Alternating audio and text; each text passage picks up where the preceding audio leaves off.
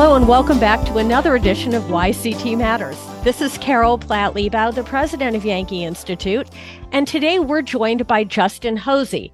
And Justin is an attorney with Hudson Cook LLP, and he has kindly agreed to join us to talk with us about a new issue that seems to me to be of relevance um, to business owners and people who work for businesses called earned wage access. And Justin, uh, I'd be so grateful if uh, you could just start by explaining to our audience what earned wage access is. Yeah, sure. And thank you so much for having me today. I really appreciate it. So, earned wage access, sometimes called earned wage advance or early wage advance, you sometimes see a few different variations of the same concept. But the idea here is that employees will work for a given period of time. Let's just say two weeks. And each day they work, they of course earn a day of their wages. Along the way, those consumers sometimes have financial needs and in some cases may resort to getting consumer credit or some sort of uh, funds in order to cover their needs. Um, earned wage access, early wage advance, uh, is, is an effort at fitting those needs without the consumer resorting to typical consumer credit, or some would say consumer credit at all. And it allows the consumer to reach out to their employer or some designee of their employer and say, hey, I've earned three out of the 14 or three out of the 10 days of wages I was going to earn. I'd like that money today. And then when we get to payday, you don't have to pay me for those three days, just pay me for the rest of them along the way. So it gives consumers access to money they earned early. Got it. Um, and I mean, so in a way, you could argue it keeps them from having to go to people like payday lenders or something like that. that that's right. So when it, when a consumer goes to a payday lender, by contrast, uh, there's not necessarily a relationship with the employer. They're going to a third party and they're saying, look, in weeks past, I've made this amount of wages. So presumably I'll make this amount um, in the next pay period. And I'd like to pay that now. And, and very often on a payday advance, uh, painting with a broad brush here, a consumer can expect to pay about 15% every two weeks. And, and some critics have have criticized that by labeling it with an annual percentage rate that is very high. Probably a good discussion for another day. Right. WA is is an alternative to that type of transaction. Okay.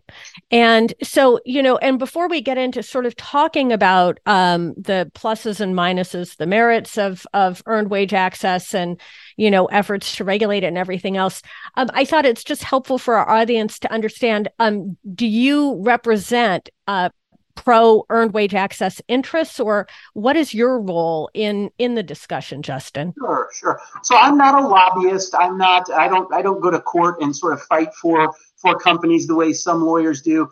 Uh, my law firm focuses our practice almost entirely on helping folks comply with consumer protection laws. So a business would come to us and say, We're interested in engaging in a certain business. Here's our business plan what statutes apply, what regulations apply, what disclosures do we have to give, what licenses do we need. And we analyze federal and state law and help companies come up with a plan to make sure that they comply with all of those applicable statutes and regulations. Sometimes it's very clear, and then sometimes in the case of emerging uh, fintech in particular, it's not not always clear because sometimes laws uh, were passed historically that didn't anticipate developments in in technology, and and that's what we're seeing across the country here with with earned wage access. Okay, so help us understand why is it that um, so there are regulators who are taking a look at this and they're saying we shouldn't be letting this go on. Well, maybe in some cases, um, I, you know, early on as as this industry started, I think there was a lot of excitement. In fact, the the earliest CFPB under Director Cordray, who was appointed by President Obama, seemed to right. give a green light to earned wage access, saying if it was structured properly through an employer or an employer's agent, it shouldn't be regulated as credit at all if it has certain certain key facets that make it not credit. In other words, if a consumer is not obligated to repay, they're just getting money they already earned. Even that administration said this shouldn't be regulated as credit. Now, what we've seen over the last 10, 11, 12 years is a little bit of a shift where we're now hearing uh, certain advocacy groups and certain regulators say hey, we think this has some of the same risks as other credit products. And so we want to see it regulated just like other credit. And to industry, who is trying to offer an alternative to credit that that has uh, many safeguards around it just by its nature, it feels like an effort at almost curtailing or eliminating this new financial technology. Yeah. So, uh, just to throw in there, by the way, CFPB, as probably most of our listeners know, is the Consumer Financial Protection Bureau. Um, and and so yeah it's hard to understand what kind of um, what kind of credit risks do they see them having since by definition people are asking only to be paid for the time they've already worked in other words if i get paid weekly right monday to hmm. friday i'm not asking to be loaned money based on work I will do. I'm only asking to be paid for the work I already have done. Isn't that correct? That's right. That's right. In other words, you, you um, you've already earned the money. There's not a risk of say, oh, I'll call in sick the next the next ten. Right. Days. I mean, there's no risk of mm-hmm. default, as it were. Right. I mean, it's it's really more of a bookkeeping issue. That's right. That's right. The risks are not uh, the same as credit. The consumer advocates uh, and and some regulators are beginning to tap into this idea that there is uh, what they call in the payday loan space sort of a rollover risk or a longer term risk. And the idea here is if a consumer taps into funds for, say, an unexpected expense during this period, so they use I don't know, 30% of this period's wages to cover that expense then next week they might fall short again. In other words, uh, what the phrase advocates sometimes call it is a cycle of debt. When there's when there's a short-term infusion of cash uh, from one period, sometimes that like a uh, sometimes that creates a problem two weeks later when the consumer may need cash again and now they're a little bit short again. And so so some of the regulators are beginning to buy into that notion without recognizing what what you said, which is it's only for periods of time actually earned, actually used, and there's no question that the consumer has the money already in their kitty. Well, it seems to me their concern is a little misplaced, isn't it, Justin? Because, I mean, if you can't get the money for what you've already done, your alternatives, what are they? I mean, they're to go get a payday loan for which you're going to owe interest. Mm-hmm. They're to put it on your credit card with those monstrous fees or for people who are really stuck in the cycle of poverty. I mean, you face a situation where if you need the money, for example, gas to be able to right. drive to your job, you can't get to work, so you can't earn more money. Yes, exactly. Um, liquidity access, access to credit are, are just constant issues in this space, and there's there's a there's a real fear on the side of industry that any efforts to regulate or clamp down on terms, conditions, availability will mean that consumers who need it most can't get the cash. And in the in the case of this fintech innovation, something that is widely viewed as less costly than some of the alternatives, it seems like the wrong place uh, to to begin clamping down. And some states have taken more moderated efforts and said, you know, this is interesting. It does seem to be lower cost than the alternative. So we want to keep tabs on it, but we don't necessarily want to regulate it exactly as credit. Other states, including Connecticut in this case, seem to want to just just make it uh, the same as all options out there. Uh, a, a, lot of regulation, a lot of limits, limits that seem arbitrary or artificial, such as finance charge limits and rate limits on a product that doesn't have uh, a conventional finance charge or rate calculation. So it gets almost impossible in a state that tries to regulate it like credit. Yeah, I, I, you know, and it's a shame because it does seem like the kind of arrangement between an employee and an employer that can, you know, if the employer is willing to offer it, um, it can help out an employee quite a bit, especially if they're, you know, the kind of people who are really, you know, living paycheck to paycheck. That's right. And at its core, if you think about this product, it, it sort of shines a light on, on an age old practice that we all take for granted, but it really is in a modern time somewhat nonsensical to think that every day an employee works for their employer. They're actually loaning their employer the right. fruits of their their and they wait 14 days. Why does the employer in today's world where money can be transmitted in a snap why does the employer sit on the employee's earnings for 14 days? It, well, yeah, yeah, you're earning a good deal of interest if you really think about it. I mean, the employer right, floating your employer quite alone. That's right. Across the labor pool, employers do well by sitting on those funds for 14 days and and it may have made sense in in the time when everyone was printing checks and cashing checks and signing checks but checks paper checks are used very little today um, and and and it's probably time for the marketplace to catch up with the technology yeah, that's uh, that's really interesting. So there are states that have gone ahead and uh, and tried to take a more sensible approach to uh, to looking at this arrangement. What what what have have some some of the more sensible states done, Justin? Yeah, the, you know, some of the states out west have just taken an approach that says we want to know who you are, we want you to register with us, we want you to put a phone number for complaints uh, to a given state agency on your documents and we just sort of want to want to keep tabs on it. We want to watch it. We want to see are the harms we're hearing about from some of these advocacy groups are they real? Are are, are they founded?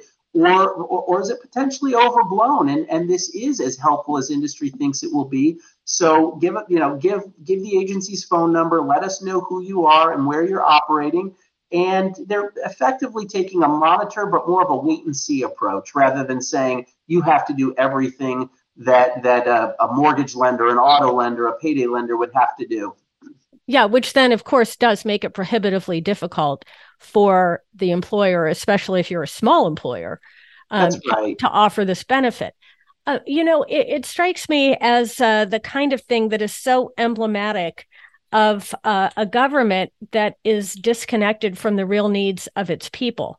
Um, it, you know, because a lot of the people who are making these regulations are very comfortably middle class and maybe are not actually familiar uh, and and i mean i would not pretend to be someone who has known the exigencies of living paycheck to paycheck. I also am very fortunate but i'm also aware that a lot of the people for example who shop at walmart i read a, a, a really surprising statistic. They have an average of $15 in their checking account if yeah. they have a checking account.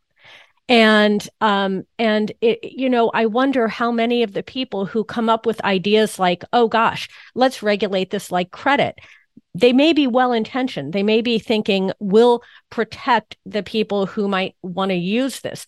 But in fact they're hurting them a lot and it's simply because they themselves have never faced a situation where they are literally going to run out of money before their next pay period. Yes, yes. I, I, I have this discussion periodically with folks uh, seeking to regulate small dollar credit and now even more so in earned wage access. And it's very interesting to look in a vacuum at a given fee, whether it's uh, a dollar ninety nine for an earned wage access processing fee, uh, and say, gosh, you know, to me in a vacuum, that, that seems high for money I already earned. But then, as you said, let's compare and contrast that with the possibility of bouncing a check or the poss- possibility of being evicted from a home or not being able to buy medicine or food for a family and suddenly you go that dollar 99 is life-saving to some people and well worth it. And and that's that's the that's the piece that i think largely well-intentioned regulators and advocates seem to miss. Yeah. And uh, and you just hope that they're actually talking to the people who stand to benefit right. from this sort of service before they decide they're going to protect them by taking it away from them altogether and sending them into the hands of payday lenders or forcing them, if they even are able to get a credit card, to put something on a credit card. Right. Um, and that's how you know you end up. You talk about a cycle of debt. It's it's quite amazing. Absolutely. Um, you can look at certain studies, even from the Consumer Financial Protection Bureau, and and consumers who who are seeking emergency access to cash usually have have already had overdraft. They've already had uh, maxed out credit cards and, and and other issues. And so it's important to not look at these these uh, issues in a vacuum, but really think about the different alternatives and say, you know, EWA is the kind of, of product that again the early the earliest CFPB even said, let's take a wait and see approach. This this can be a good alternative for consumers if we don't overregulate it. Yeah, and uh, and whatever his merits, Rich Cordray was not someone who was known for being overwhelmingly friendly to employers. Exactly. So if, reasons, yeah, I like yeah. to point this one out. Is is it's not someone who is is bending over backwards to for for the marketplace. It's it's someone with a with a with a, a regulatory mindset to say the least, and to and to look at this model and say don't overregulate it really should mean something to to folks even oriented more towards regulation yeah. And so um and so from your understanding this is something connecticut is looking at regulating.